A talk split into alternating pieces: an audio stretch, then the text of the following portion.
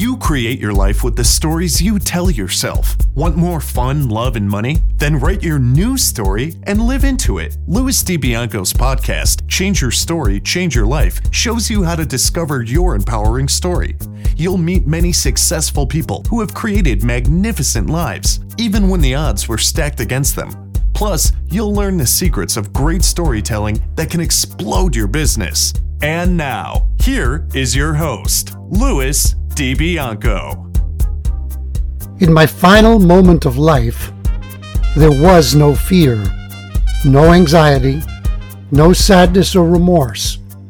There was nothing except the feeling of a connection to something much greater than ourselves that is impossible to fully capture in words.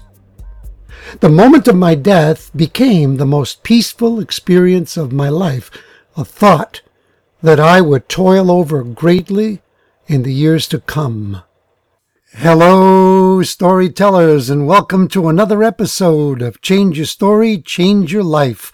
I'm your host, Louis DiBianco. I have found that one of the most powerful and enjoyable ways to grow, expand, and enrich our lives is to read great books and our sponsor, Audible, has made that easy and fun for you by offering you an audiobook of your choice absolutely free that you can download at their website www.audibletrial.com forward slash story power. You get to choose the book that you want from more than 180,000 titles, and you get access for a month to all of Audible services absolutely free. When you get something of value from this podcast, go to iTunes, look for the title Change Your Story, Change Your Life, leave a brief review and a rating for the show a great way to pay this forward and to create more visibility and share this with more people.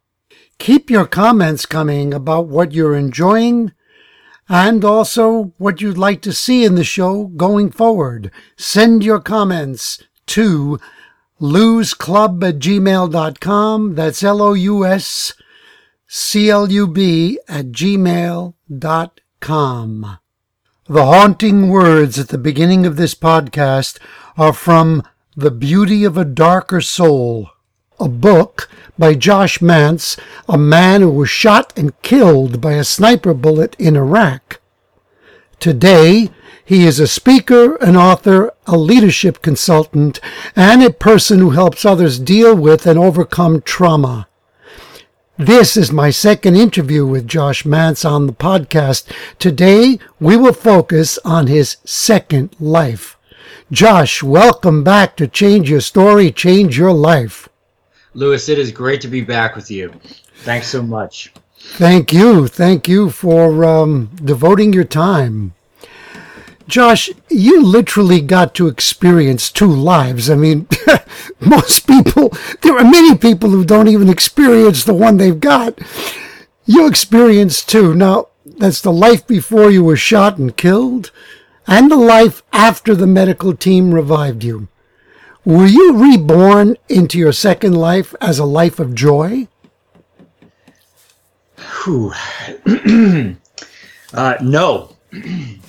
Uh, surprisingly, no. I, I, I um, what, what's interesting about that, Louis, is is you know, as with many uh, traumatic experiences, or what we might call peak experiences, uh, things that kind of bust us out of the current constructs that we're in about life.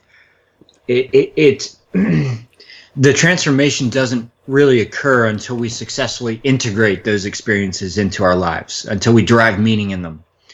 Mm. And w- when I uh, came back to life, I mean, literally from from from the second I woke up, it, it, was I was asking the question, when can I get back to my team? You know, I, I, I like like so many other people, it's it's so hard to make meaning out of. Uh, experiences that just fundamentally disrupt the way we believe the world should work. And w- w- without having that knowledge, I kind of defaulted into going back into uh, the past version of myself, right? And, and trying to trying to fit the mold of what just happened into the prior construct, and and that caused a lot of uh, false paths, a lot of turmoil uh, that I really had to navigate through o- over the next ten years. And in short, I'll tell you that, that the, the real rebirth didn't occur until the point of transformation, until the tipping point of transformation. And, and that is when I it, it really dawned on me that uh, I had to learn to accept the death of my old self in order to fully live in the present moment. And at what point, how many years had passed before that tipping point of transformation? It was about 10 years. Wow, what And a journey! What a journey! It was a progressive journey in between. Um, but it, it, it's, it's, you know, and I, I always say that uh, it, it, it's, I, I, healing and, and transformation and, and, and growth, right? It's, it's a journey. It's, it's never a fixed point in time. And if there's any lesson that I've learned over the last decade, that is, that is probably the most valuable. It, it's, I'm, I'm participating in this journey we call life. Mm, hmm kind of retain the humility to know that um, you know things could always change tomorrow you know and and, and we, we, we kind of need to be ready to to just respond to that. And um, so so yeah it's it's um, wouldn't change a bit uh, of that last journey it was uh, all of it was for a reason Oh yeah, oh yeah, I, I believe that too. Um, now, you obviously were dealing with trauma. So how, how, how do you define trauma? a psychologically traumatic experience are the the situations and events in our lives that fundamentally disrupt the way we believe the world should work and and when our perception of the world gets flipped upside down it can start to compromise the way we feel about ourselves um, you know th- these these experiences are complex they're cumulative uh, and they're not always what they seem to be on the surface. You know, I, I many many people like naturally uh, point to this very shiny object of the near death experience, and and assume that that was uh, the most traumatic thing that I've ever been through. And uh, you know, I'm I'm not saying this with uh, even an ounce of bravado in it, but but truly, uh, that was the least of it uh, what, what I really experienced over that journey that was far more difficult to navigate was the totality of the entire deployment uh, to the Middle East. It was fighting through divorce. It was fighting through failed relationships. It was financial distress. It was living in chronic pain with Crohn's disease, kind of feeling like I was a modern day Sisyphus, you know, pushing that boulder up the mountain and watching it roll back downhill. And, and, and somehow trying to find the, the fortitude and the resilience to keep keep going and um, you know th- those are the things that uh, w- w- the things that you and I all experience uh, throughout throughout life that uh, that were far more difficult for me to navigate emotionally.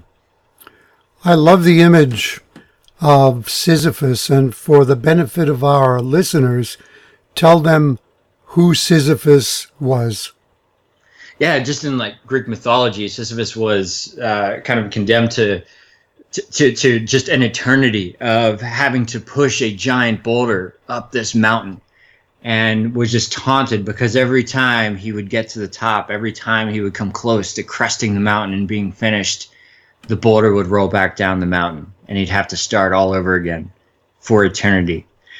And um, you know, it's it, it can often feel like that to us in life uh, as as we just chronically get hit over and over and over again by traumatic experiences, you know, by by by life dishing it out to us, and and and just having to find the strength to to regroup uh, and and and not give up and continue to push that boulder up the mountain. You described Sisyphus very well. My question, though, is didn't Sisyphus have a moment when he suddenly realized that he could be free from torture and torment? You know, you might know a little bit more about it than I do.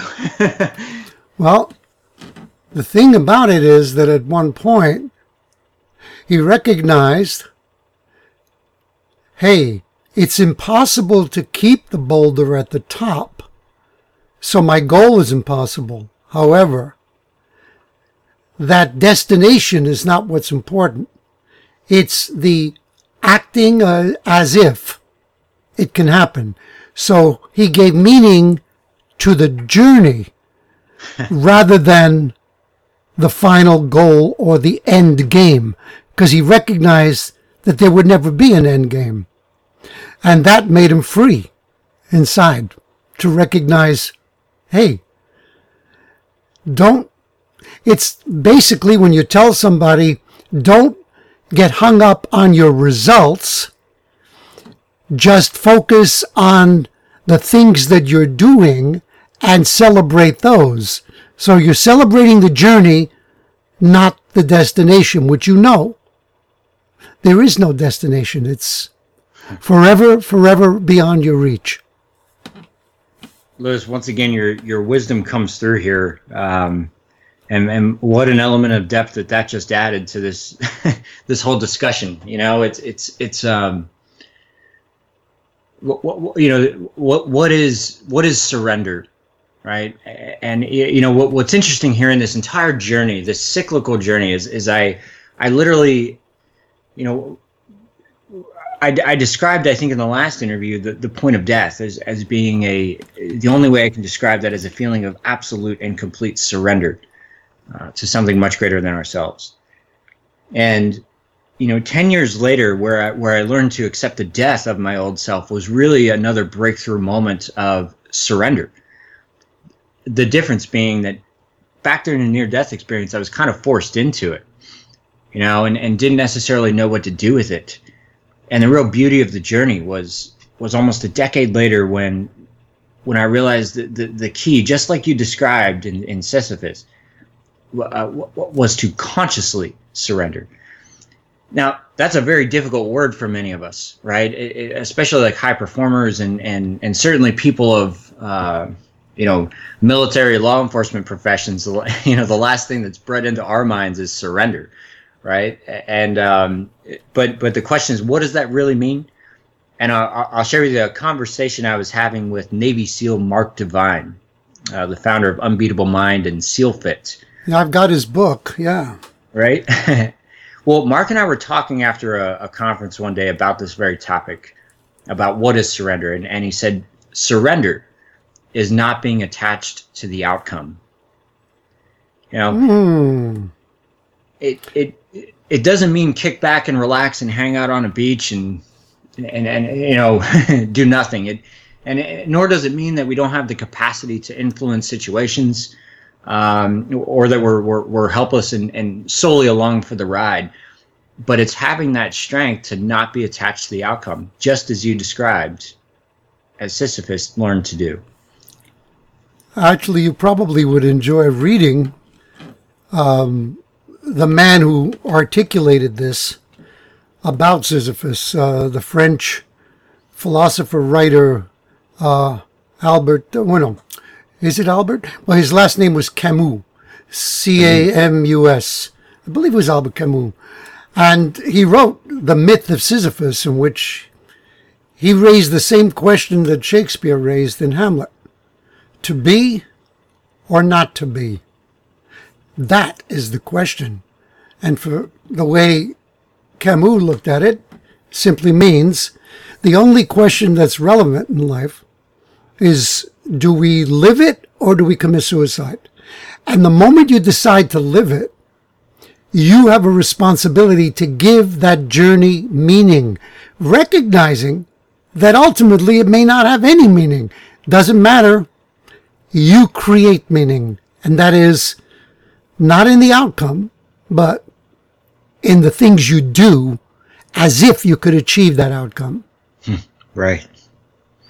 It's wild stuff, man. uh, Beautiful. You know, it's it's such a you know it's it's so easy to get distracted um, by what our culture tells us to do. Uh, you know, by these archetypal images, and uh, it's it's easy to become extremely anxious about the future, or or or to drag the past behind us. Uh, you know, in states of depression. But the true strength the true journey, right? A, a, a journey that takes more courage than setting foot on any battlefield is the journey to go within ourselves, to understand ourselves, and to operate from that place first, from the core of who we are, our spirit, right? Absolutely. And for the benefit of the listeners, too, what we're talking about and what Josh is bringing up is exactly the definition of change your story, change your life because he's talking about letting go of our impressions and thoughts about the past because that is just a story. It's a narrative. And that takes courage to do. But you know what I'm interested in? You mentioned that um, your world was flipped upside down in terms of now it changed the way you would believe the world should work what were some of those changes that were very difficult for you to adjust to?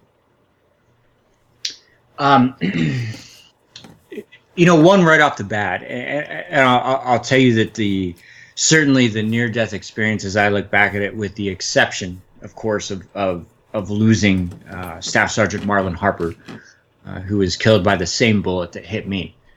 Uh, but certainly, with the exception of losing him, uh, that that near-death experience was quite a positive one in, in, in many different ways. Uh, but that being said, it was very difficult to know what to do with that. You know, I, I you know, we, we got into this pretty extensively in the last talk, so I won't repeat it. Uh, but there's a lot of very strange things that happened that day that that uh, kind of brought me back from a very impossible situation. And at first, I and and when I say at first, I mean the first couple years. I, I, I, I, I felt a, a very deep responsibility to to do something with that, um, almost irrationally so. And it, it, it, you know, this it really evolved into this sense of guilt, this sense of shame, even that I wasn't doing enough. Um, and in the meantime, I was just running myself into the ground. I, I got very unhealthy. It, that ended my career with a career-ending flare-up of Crohn's disease.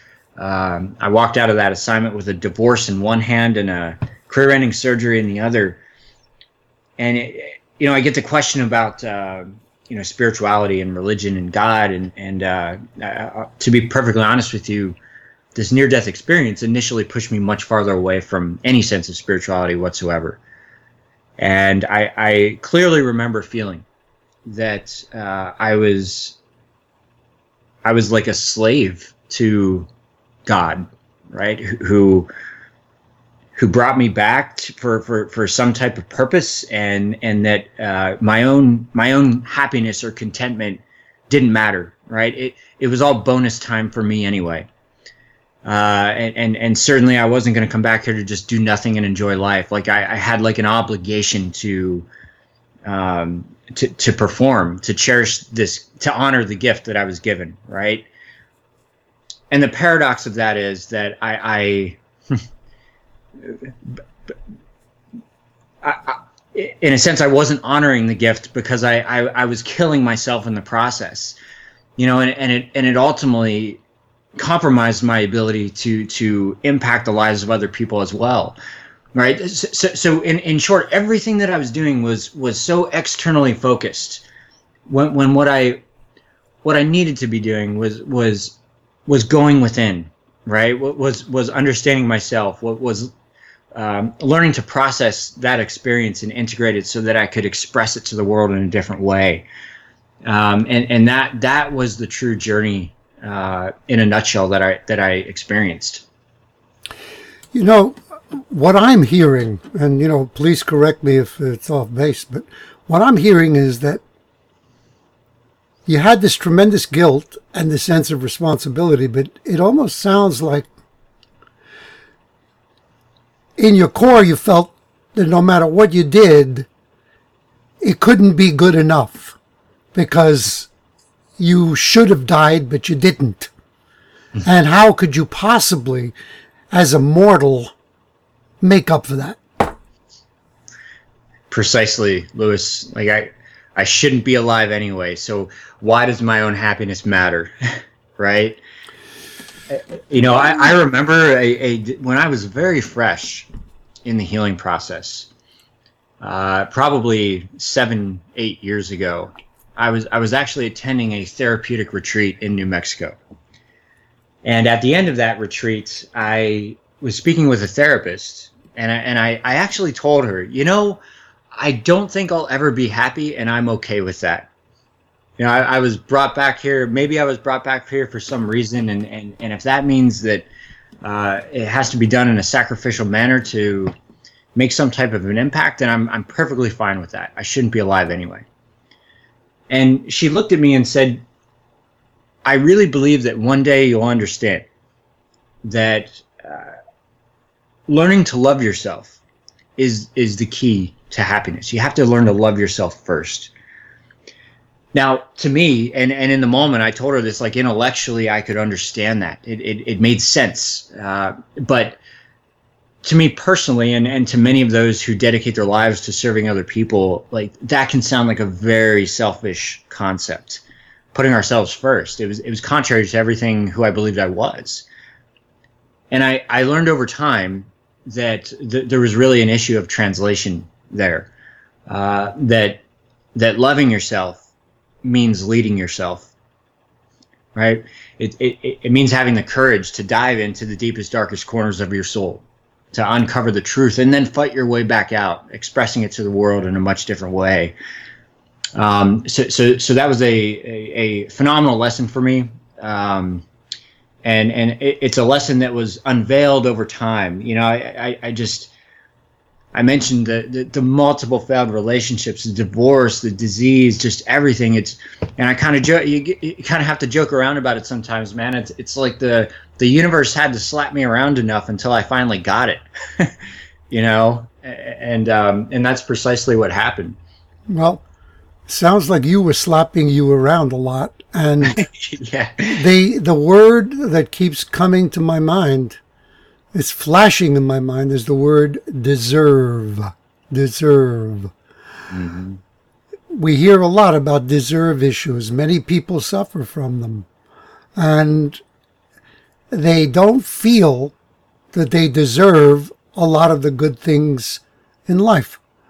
They just won't allow themselves to, you know, like the therapist was saying, love yourself enough to say, you know what? I lived. I deserve to be alive, and it's good and it's okay. You know, that's that's the most important story. We need to clearly, clearly articulate for ourselves. You know, you're, you're, you're um, this is such a profound topic right now. Uh, and in many senses, it's, it's the essence of it, it's the crux of so many things, right? I, I, was actually just having a similar conversation last night with a police officer uh, who, who, you know, in those professions, you're just exposed to the worst of the worst situations that humanity can dish out. And, and when you're saturated in that field with no positive counterbalance, um, it's, it's hard to sit on your porch at night and enjoy life when, when, when you know you know, out there in your community, there, there's there's some kid that's being abused, or some spouse that's being beaten, or you know, in the in the Middle East, you know, ISIS is, you know, doing the, the most horrendous things to people. You're right. It's it's when you've been exposed to that, it's so hard to let that go and, and allow yourself to sort of settle into to enjoying life. And this is also why I've come to believe, though, in, in terms of working out of that, there, there's kind of two things. One is if, if, if I'm not able uh, to break out of that construct, I'm thereby compromising my own ability to impact those situations. Of course. Yeah, I mean, that's exactly it. You know, when you talk about the police officer who says, I know that right now there's something violent happening out there. So I don't, I can't sit here on my porch and just relax tonight. But if he never relaxes his instrument, and uh, basically, when you relax, you're bringing your energy, you're re- revitalizing your energy. If he doesn't revitalize his energy, he'll be useless as a cop. Mm-hmm. Just like you were destroying yourself, you know? You were destroying yourself. So if you continued along that path, you wouldn't be doing the work you're doing today, healing people. Right. It's it's it's either you're and and it's interesting here because what I've you either you'll either compromise your profession or you'll maintain that archetypal image and compromise something else right like like i i i really come to believe again even with things like chronic disease toxic stress is is so um, prevalent. And, and like I, I, really believe that that's been a massive trigger for all of the, the the pain i've went through on the physical side has been not being able to let those things go not being able to release those energy traps you know because that that that negative energy if it's not released if it's suppressed if it's buried it it stays stored in the body right? Oh yeah absolutely. Listen i interviewed a guy um, in fact i'm going to put you in touch with him. Uh, um, who has written a, a powerful book on back pain and you know showing people that back pain is all he says all emotional. Hmm. And a lot of MDs say you're crazy. And he goes, well, yeah. He's helped many, many people get rid of severe back pain by releasing emotional trauma. Right. You know, and what I love about this again is everything we're talking about here is exactly the meaning of change your story, change your life. Because if you live into the story that you don't deserve, that you must suffer because others are suffering. And then you develop chronic disease, and then part of your story becomes I'm a, a person who is ill. That's your new identity, the role you are now playing. You're living into a story that is not serving anybody. Mm-hmm. And all it does is perpetuate more unhappiness in the world. Right.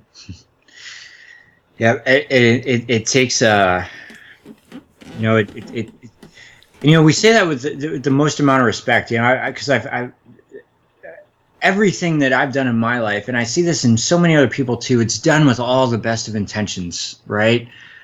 And, and um, it's, that's kind of why when this journey begins to unfold, when we can kind of have breakthroughs by having conversations like this, like your podcast, it, it, it can be that curative catalyst that that's that that uh, begins that tipping point towards transformation. Right? you that's, know, I, that's wonderful. Thank you. You know, and, and I saw on your I, I, saw on your Facebook page there. You know, the question is, well, how do we do this, right? It, and it's it's uh, and, and that's a we probably talk for hours and philosophize about that. But you know, things like I, I see on your Facebook page the other day. You know, you post these this picture of this beautiful flower and just say uh, something like creativity is effortless in nature, beauty is effortless, right? and it really is, Louis. You know, there's I, I've I've come to believe that creativity is the inverse of trauma.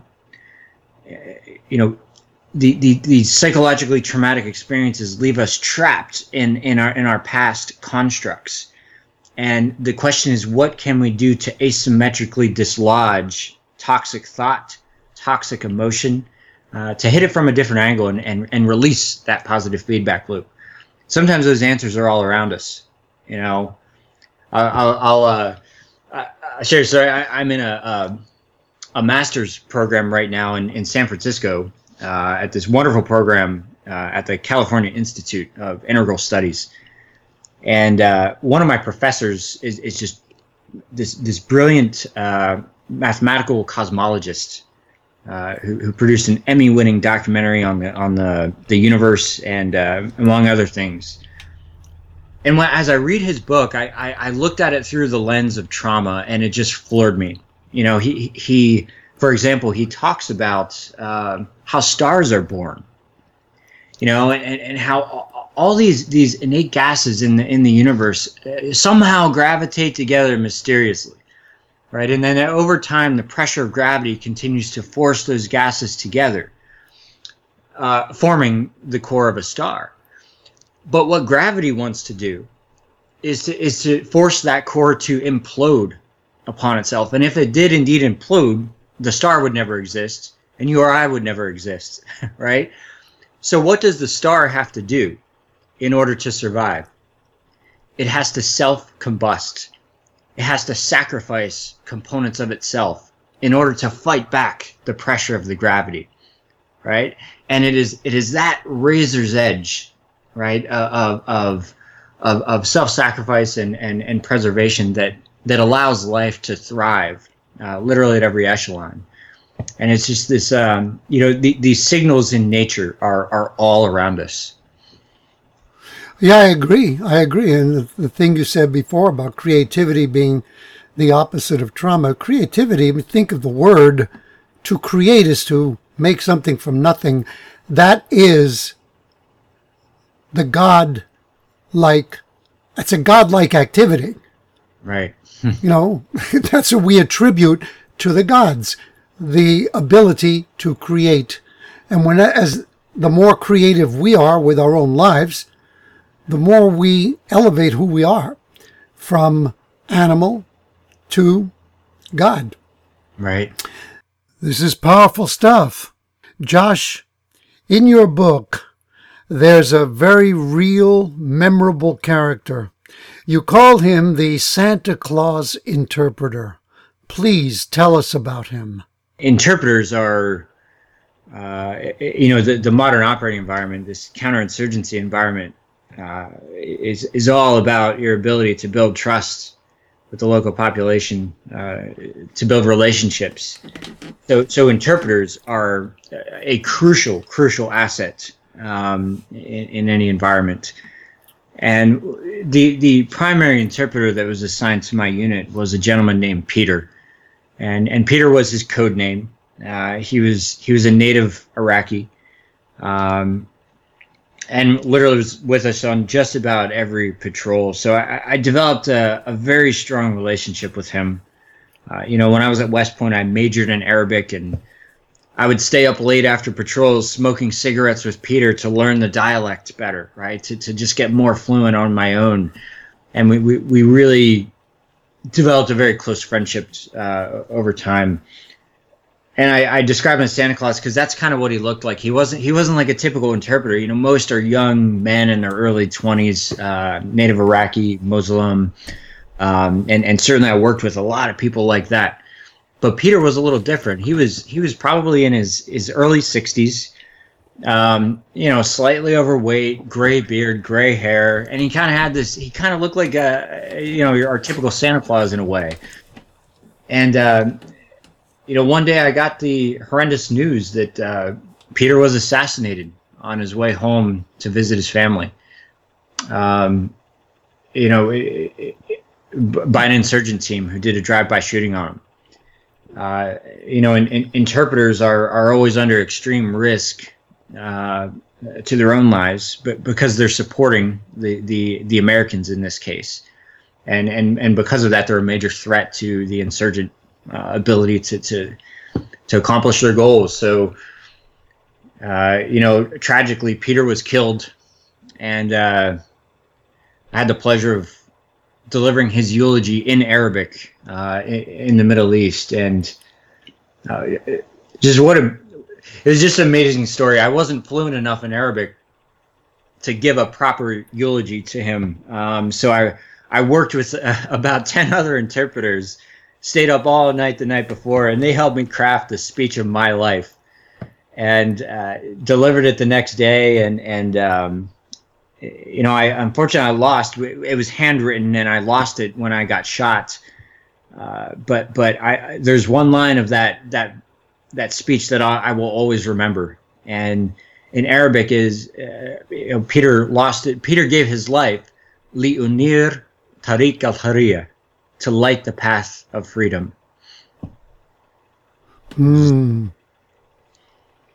To light the path of freedom.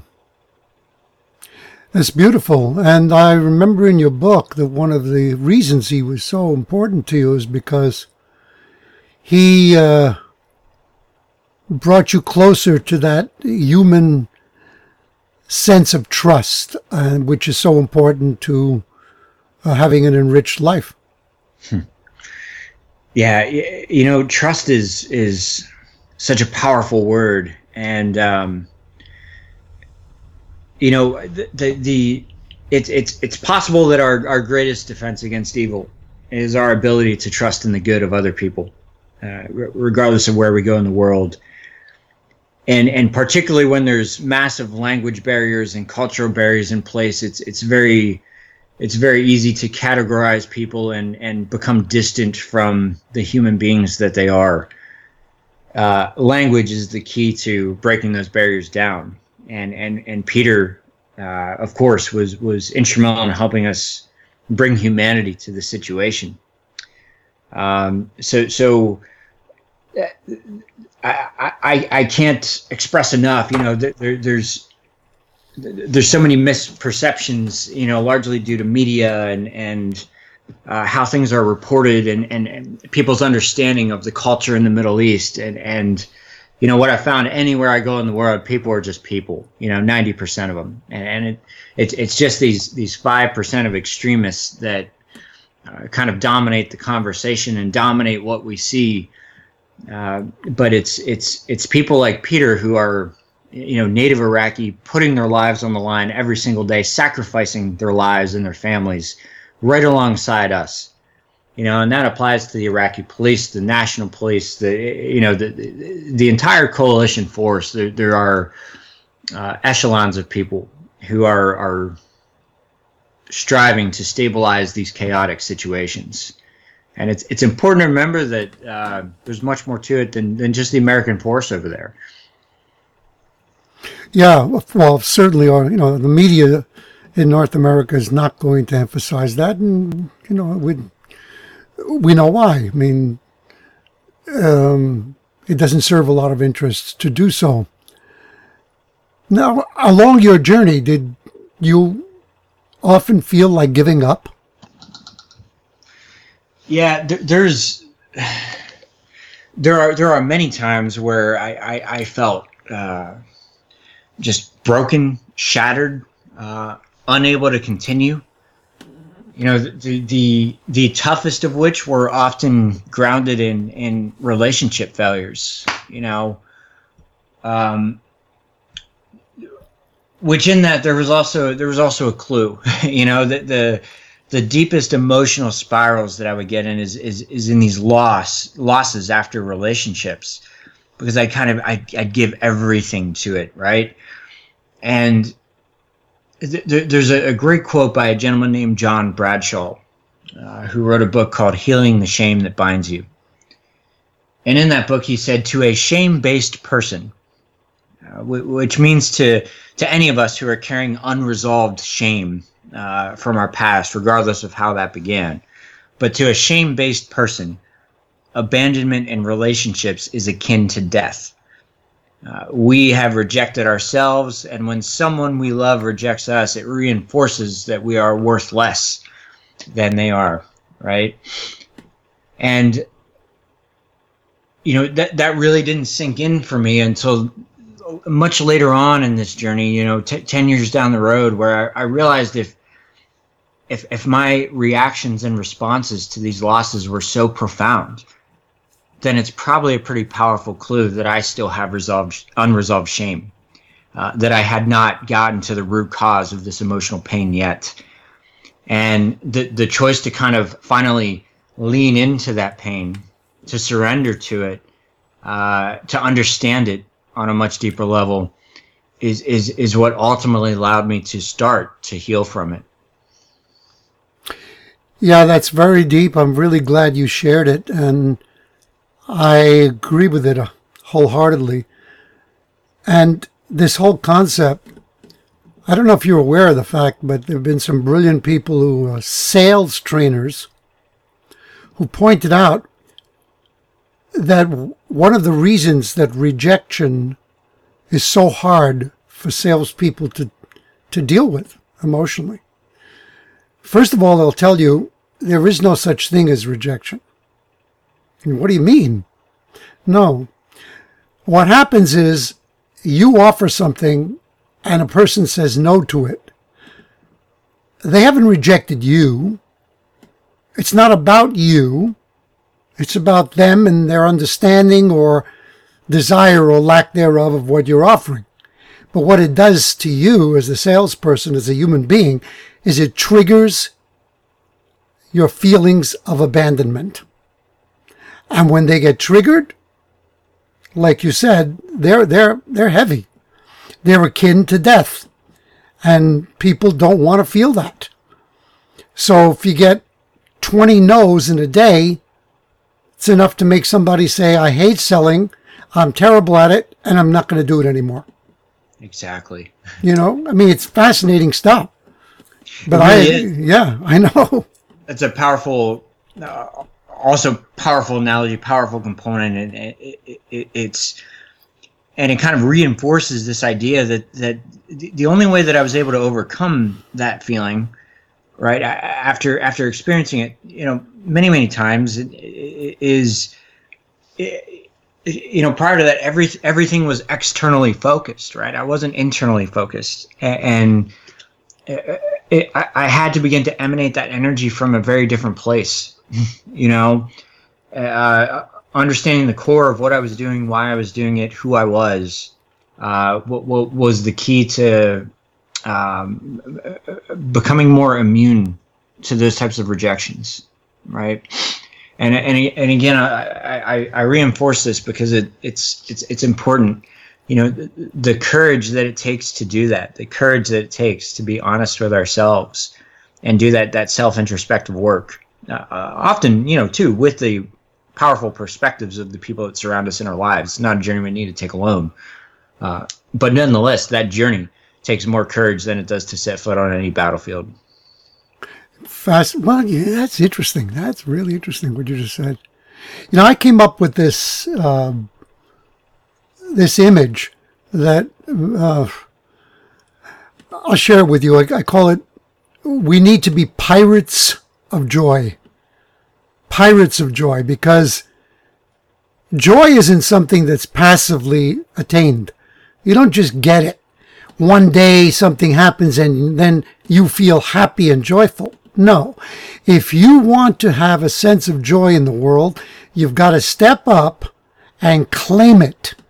You've literally got to be a pirate who plunders it from a world of negativity, who plunders it from a world that tells you, no, be small, who are you to feel great, blah, blah, blah, blah, blah, blah. Absolutely, I, I like. Pirates of Pirates of Joy. It's it's it's um, it, you know, there there's there's many different echelons of leadership, and and and to really drive long lasting sustainable change to the world as we know it now. Um, we need as many leaders as possible, and that includes leading yourself, right? So th- that's it's a great example of that. I don't think it includes. I think it begins with. It's got to begin. You must begin with leading yourself. absolutely. You know, you know, there's there's several different echelons of leadership, right? There, there's there's uh, you know, leadership is what most people think of it as. You know, I'm I'm a manager or I'm in command of a unit, and and the, the subordinates or the team members are the people that I'm leading.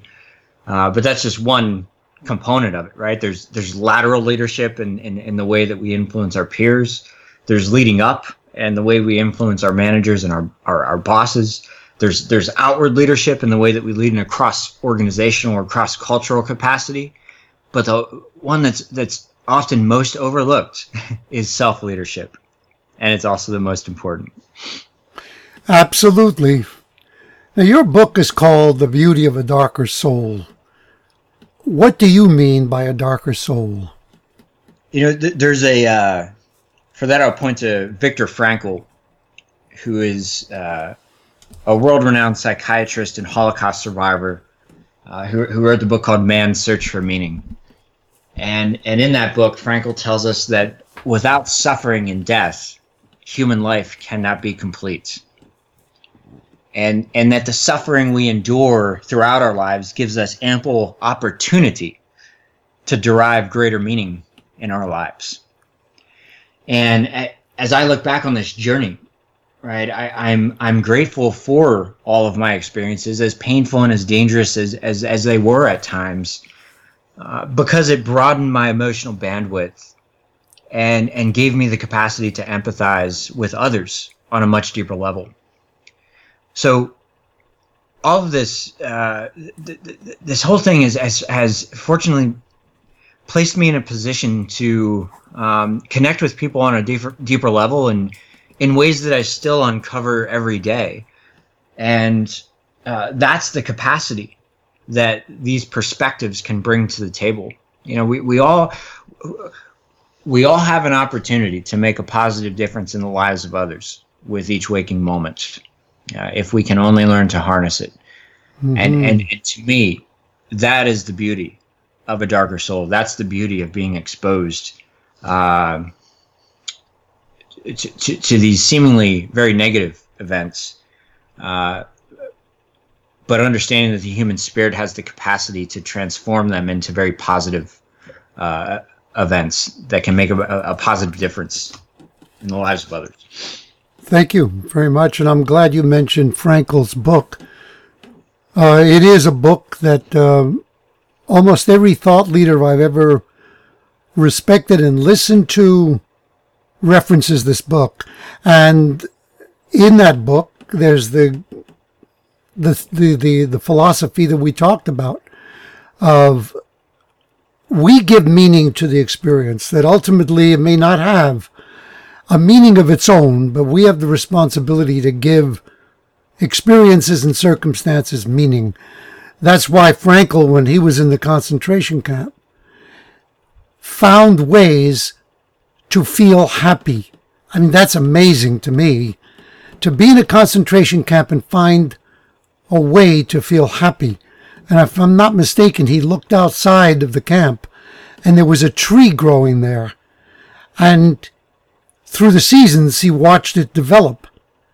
And he said he would make himself look outside with a sense of gratitude and appreciation for the beauty of that growth and that tree. And that gave him a sense of joy. Now, that takes tremendous strength to do that when you're living in those circumstances. Tremendous. Like it's it's it's it's such a um, uh, and I encourage anyone to to consider reading that book because it's it's it's just as I as I kind of even make the attempt to put myself in, in that position or in the shoes, which which we just can't, right? But but it's you know things that that that that just strike me are you know his his his wife was in the concentration camp right next door and and and yet that entire time he never knew how she was doing he didn't know what she was experiencing um, you know the woman that he loved so dearly he, he you know having to overcome that and and and still being able to find uh, the strength to move forward and carry on is uh, just a, a, profound testament, I, I, think, to any one of us. Um, and and that's that's why you know that that book has made a, a significant difference in, in my life. Yeah, it's it's it is. It's very very powerful. Josh, what are you most grateful for today? You know the the the, the relationships in my life. Um, the you know just just uh, just two days ago over Memorial Day, I, I you know, and, and, this is this applies just about any time I travel or anytime we have conversations like this. The, the, the people that we continuously get to encounter and, and meet, um, the the perspectives that we derive from others and the relationships that we form, that is the essence of of uh, humanity to me. And um, you know, so, so anytime I, I, I, get to have the opportunity to just meet great people, which which I, I find everywhere I go, uh, is is something to me that's just absolutely irreplaceable. Including this conversation you and I are having right now, Louis. Like what a what a blessing it's been to to share this time with you and and you know learn from each other. um, and, and, that's that's certainly uh, that's certainly one of the top on the list. so, thank you. And adding to that for the listeners, this is a key to the story that we carry with us all the time because if you didn't begin with a frame of mind or a story that says, I believe that most people have goodness in them, and I have chosen to trust more than distrust, you wouldn't be meeting people who enrich you. You would be meeting people who would be supporting the negative story that probably says most people are terrible. Um, you can't trust anybody. And you know what? You'd make that real. And those are the people you'd be encountering in your life. Right. It's, it's a very interesting game. Now you are, you talk about bringing a new paradigm into the world. What is that? The, well, you know, the, this, this topic of, of psychological trauma, uh, uh, although we've made a lot of headway over the last uh, couple years, especially, it's it's still widely misunderstood. Uh, it's it's highly stigmatized, and and that's that's not good for anyone. Uh, it's it's it's detrimental, you know. And um, so so when I when I first talk about shifting the paradigm, it's it's literally changing uh, the way that we think and speak about psychologically traumatic experiences uh, across the country, across the world. You know, and we kind of want to uh, use conversations like this, uh, y- use use the book, use use these different venues to to drive and open up discussion through a completely different lens uh, mm. in the lives of hmm. people. You know, wh- whether that's whether that's uh, you know bring these conversations up with with your your spouse, with your close friends, with your loved ones. Um, just generating these types of discussions can go a long way and, and, and even be curative in and of itself. Um, so, so, that's that's that's I would say the foundation of it. Um, and then in a much more specific way, uh, I, I'm, I'm I, have uncovered a lot of gaps in the uh, behavioral health field. Um, you know, and this this kind of comes down to what we're discussing about leadership as as, as well you know, and I've, i found that, you know, there's there's so many clinicians out there, and, and I consider clinicians to be the heroes of an invisible battlefield, you know, and they're, they're, they're, they're just holding uh, people's greatest pain uh, with the utmost integrity and, and uh, behind closed doors, and they're, they're really unsung heroes in so many regards. Um, but I, I, have also found, like, especially within the military and first responder professions, uh, there, there tends to be a, a, almost a translation gap between the two fields. Um, so what my role is is basically be the to be the bridge between those two communities to provide clinical training and consultation that uh, that that empowers clinicians to unlock the skill sets that they already have. Um, so that we can all synergistically work together to to improve the dynamics of what we're experiencing right now. Wow, that's that's a powerful, um, a very very powerful vision. Um, I guess my other question probably is redundant because I think you kind of articulated. What are you most passionate about? Well, it sounds like you just answered that.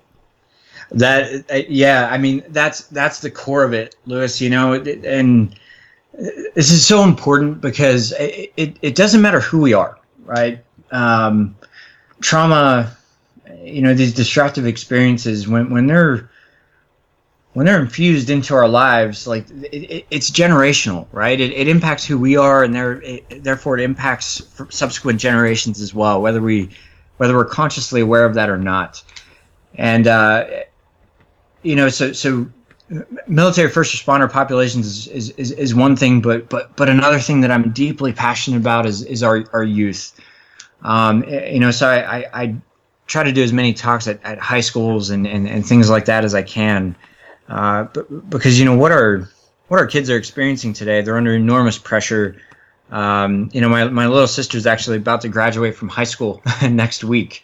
I'm fortunate to be home for that. And, uh, you know, I just talking with some of her friends and, and, and trying to help them through some of uh, what they're experiencing right now. It's, it's a, it's a very difficult world that they're walking into.